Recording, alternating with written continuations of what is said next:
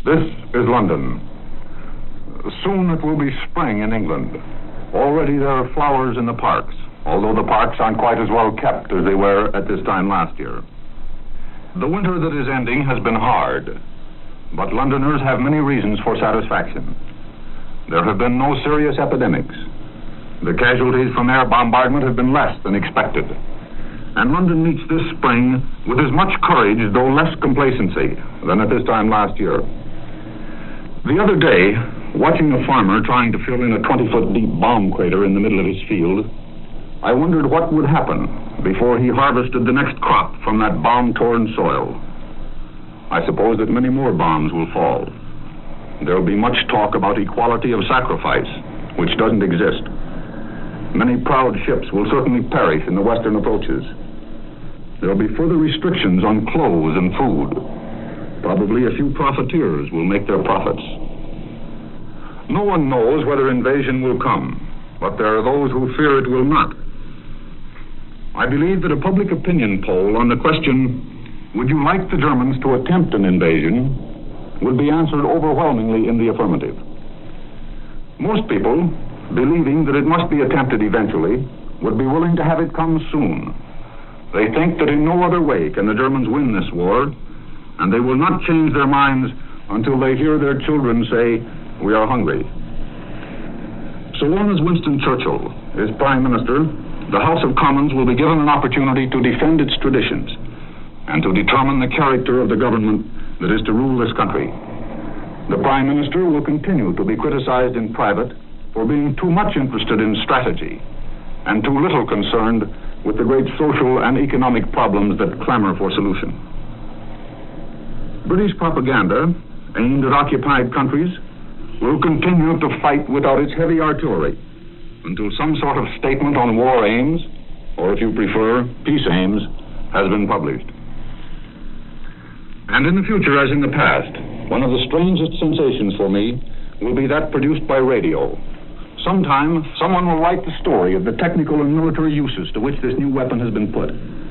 But no one, I think, will ever describe adequately just what it feels like to sit in London with German bombs ripping through the air, shaking the buildings, and causing the lights to flicker, while you listen to the German radio broadcasting Wagner or Bavarian folk music. A twist of the dial gives you Tokyo talking about dangerous thoughts, an American senator discussing hemisphere defense, the clipped, precise accent of a British announcer describing the proper method of photographing elephants, Moscow boasting of the prospects of the wheat harvest in the Ukraine, each nation speaking almost any language save its own, until finally you switch off the receiving set in order that the sounds from the four corners of the earth will not interfere with the sound of the German bombs that come close enough to cause you to dive under the desk. The bombs this spring will be bigger, and there will be more of them, probably dropped from a greater height than ever before. Berlin and London will continue to claim that their bombs hit military targets, while the enemies strike mainly churches, schools, hospitals, and private dwellings. The opening engagement of the spring campaign is now being fought in the Atlantic. The Admiralty has taken over control of the shipyards in an effort to speed up production and repairs. Merchant sinkings will probably reach alarming proportions, but there will always be men to take the ships out. The outcome of the battle in the Atlantic will be decisive. This island lives by its ships, and the ships will be carrying supplies from America. There was no dancing in the streets here when the lease and lend bill was passed.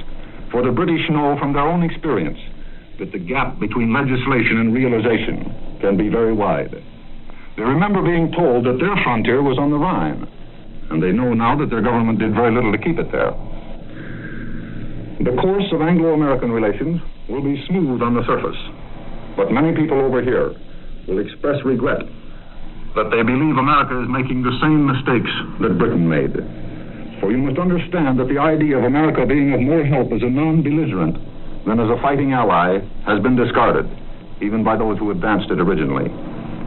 Maybe we shall hear some frank, forthright talk across the Atlantic instead of rhetoric, but I doubt it.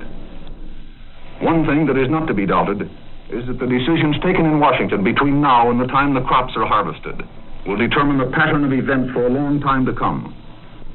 British statesmen are fond of repeating that Britain stands alone as the defender of democracy and decency. But General Headquarters is now on Pennsylvania Avenue in Washington, D.C. Many Britishers realize that. Not all of them are happy about it. For the policies of Washington have not always been the policies of the Tory party, which still rules this country. Presumably, the decisions of Washington will be taken in the full light of publicity and debate. No mere radio reporter has the right to use the weight of monopolized opportunity in an effort to influence those decisions. We can only deliver to you an occasional wheelbarrow load of stuff, tell you where it comes from, what sort of air raid shelter or bastion you build with it is a matter for free men to decide.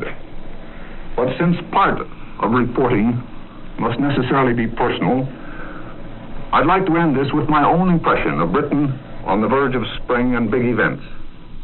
There's still a sense of humor in the country.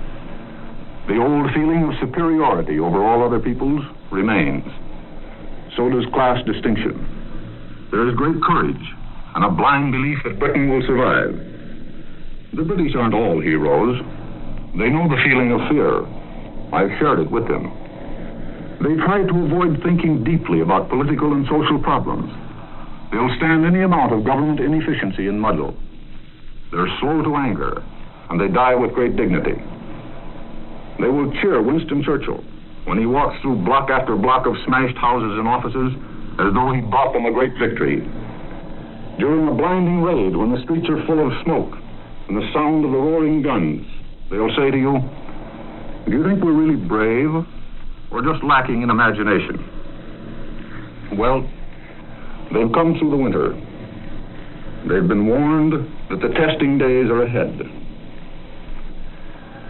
Of the past months, they may well say, We have lived a life, not an apology. And of the future, I think most of them would say, we shall live hard, but we shall live.